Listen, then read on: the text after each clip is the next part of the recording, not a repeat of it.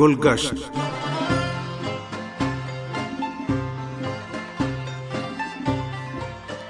سامعین، پروگرام گلگشت کے ساتھ حاضر خدمت ہیں۔ گلشن نقوی کا سلام قبول کیجیے۔ آج ہم آپ کو تہران کے میدان بہارستان یا بہارستان چوک اور اس کے آس پاس واقع بعض تاریخی عمارتوں اور اہم دینی، علمی اور ثقافتی مراکز سے متعارف کرائیں گے۔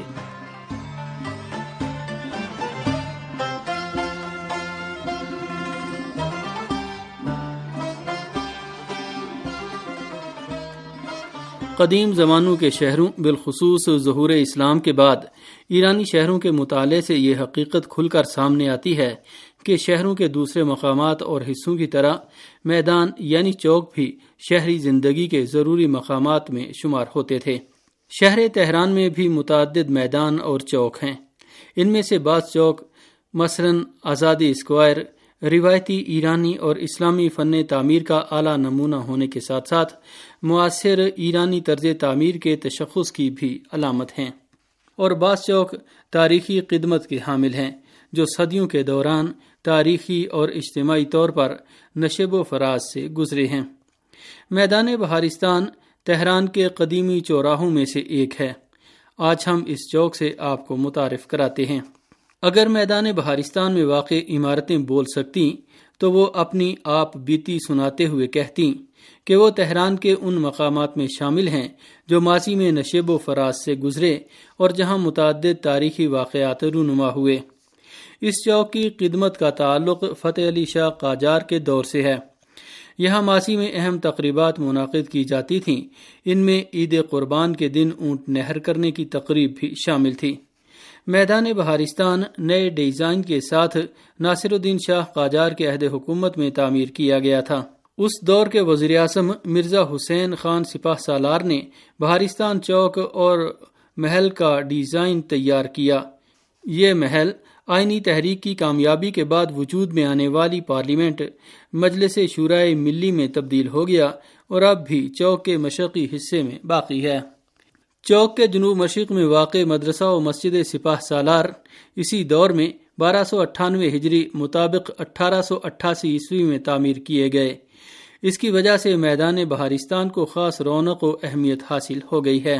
مجلس شورائے اسلامی یعنی ایرانی پارلیمنٹ، بہارستان چوک کی اہمیت دوبالا کرنے کا سبب ہے۔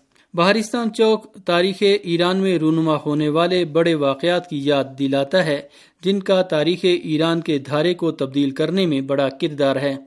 ان میں قاجاری دور میں روسی کمانڈر لیاخوف کے سپاہیوں کے ذریعے مجلس شورائے ملی پر توپوں کی گولہ باری کے واقعے سے لے کر انیس اگست انیس سو ترپن عیسوی کی بغاوت تک کے واقعات شامل ہیں۔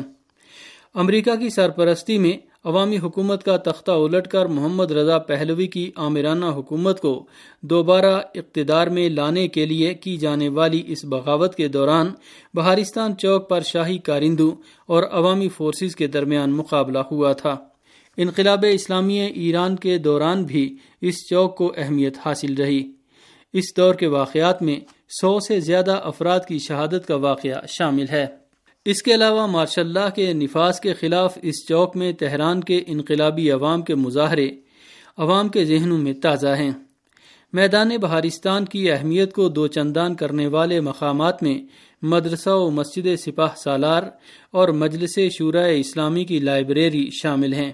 آئیے ہم آپ کو ان دو قابل دید عمارتوں سے متعارف کراتے ہیں۔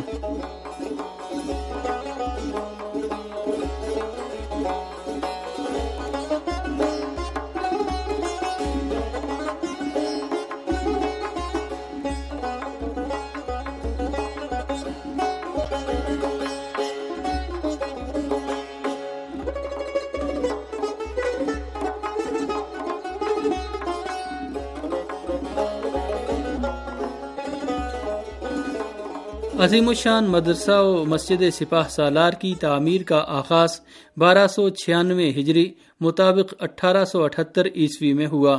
اس کے مختلف حصوں میں جلو خان اور صدر دروازہ، دہلیز، دو منزلہ عمارت، حجرے، چار ایوان، عظیم گمبد شبستان، چہل ستون، آٹھ مینارے اور لائبریری کی عمارت قابل ذکر ہے۔ مدرسہ سپاہ سالار کا صدر دروازہ خیابان بہارستان کی جانب واقع ہے۔ اس کے علاوہ، مشرقی جانب بھی مدرسے میں داخل ہونے کا ایک دروازہ ہے۔ مرکزی صحن میں داخلے کے دالان میں ہفت کاسا یا تاق معلق نامی کاشیکاری کے طرز کا نمونہ دیکھا جا سکتا ہے، جو ایرانی اسلامی فن تعمیر اور فن کاشیکاری کا شاہکار شمار ہوتا ہے۔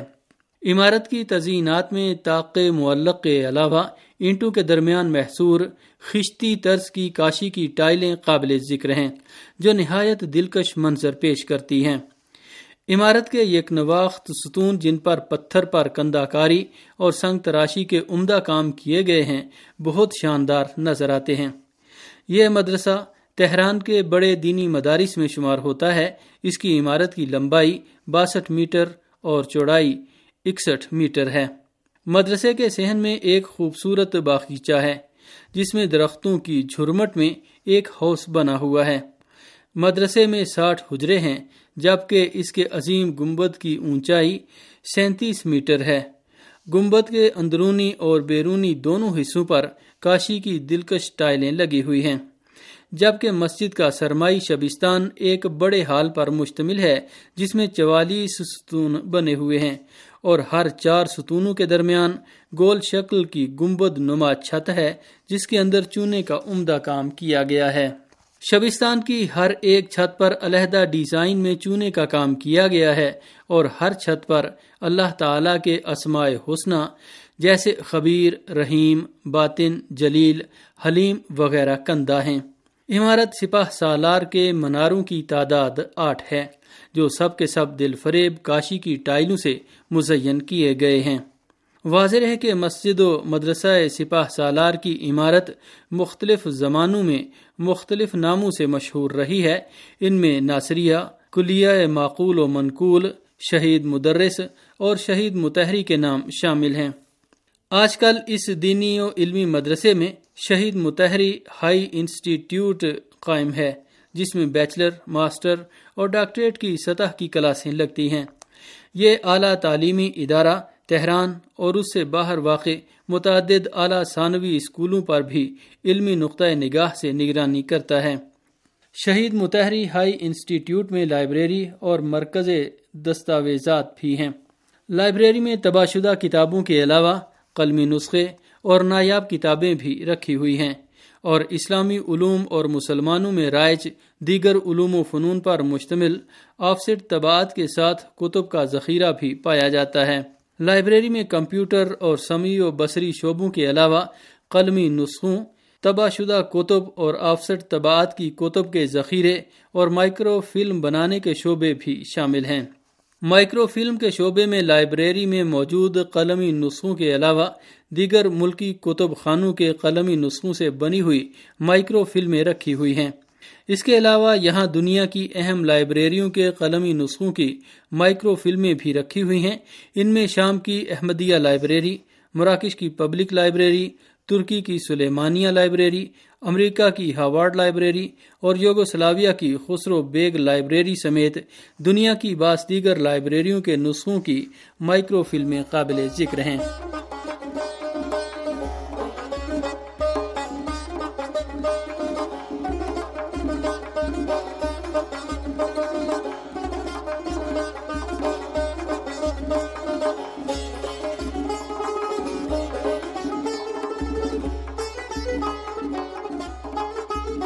سامعین مدرسہ و مسجد سپاہ سالار کے نزدیک مجلس شورۂ اسلامی کی لائبریری، میوزیم اور مرکز دستاویزات بھی واقع ہیں۔ مجلس شورۂ اسلامی کی لائبریری عالمی سطح پر شہرت اور اعتبار کی حامل ہے۔ یہ لائبریری اٹھارہ سو اٹھاسی عیسوی میں آئینی تحریک کی کامیابی کے نتیجے میں مجلس شورائے ملی کی تشکیل کے فوراً بعد قائم کی گئی۔ رکن پارلیمنٹ اور مشہور سیاستدان ارباب کے خسرو شاہ رخ کی کوششوں سے لائبریری کو وسعت دی گئی اور اس نے انیس سو تیئیس عیسوی میں ایران کی پہلی سرکاری اور مستقل لائبریری کے عنوان سے اپنے کام کا آغاز کیا۔ اس کے بعد پارلیمنٹ کی لائبریری ایک علمی و ثقافتی مرکز کی حیثیت سے درخشاں تاریخ رقم کرنے لگی۔ یہ لائبریری مقننہ کی علمی اور مطالعاتی ضروریات کو پورا کرنے کے علاوہ ہمیشہ ملکی اور غیر ملکی محققین یونیورسٹی کالجوں کے اساتذہ اور طلبہ و طالبات سمیت عام شائقین کی علمی تشنگی بجھانے کے سرچشمے کی حیثیت سے اپنی خدمات پیش کرتی رہی ہے۔ لائبریری کے ادارے کی تشکیل نو اور اس کے دستور العمل کی منظوری کے بعد انیس سو چھیانوے عیسوی میں اس کا نام بدل کر مجلس شورا اسلامی کی لائبریری، میوزیم اور مرکز دستاویزات رکھ دیا گیا اور اس کا انتظام پارلیمنٹ کے اسپیکر کی قیادت میں قائم ایک ٹرسٹ کے سپرد کر دیا گیا، جس کے بعد لائبریری زیادہ نمایاں طور پر اپنی خدمات پیش کرنے لگی ہے۔ واضح ہے کہ یہ لائبریری دو حصوں پر مشتمل ہے۔ لائبریری نمبر ایک، جو موضوعی اعتبار سے بڑی اور دائرہ کار کے لحاظ سے وسیع ہے۔ میدان بہارستان میں مجلس شورا اسلامی ایران کی بلڈنگ کے قریب واقع ہے۔ اور لائبریری نمبر دو جو مرمر محل کے ساتھ خیابان امام خمینی میں مجلس شورہ اسلامی کے میوزیم کی عمارت میں واقع ہے۔ یہ لائبریری مطالعہ ایران، اسلامیات اور مشقیات کے موضوع پر ماہرانہ سطح کا کتب خانہ ہے۔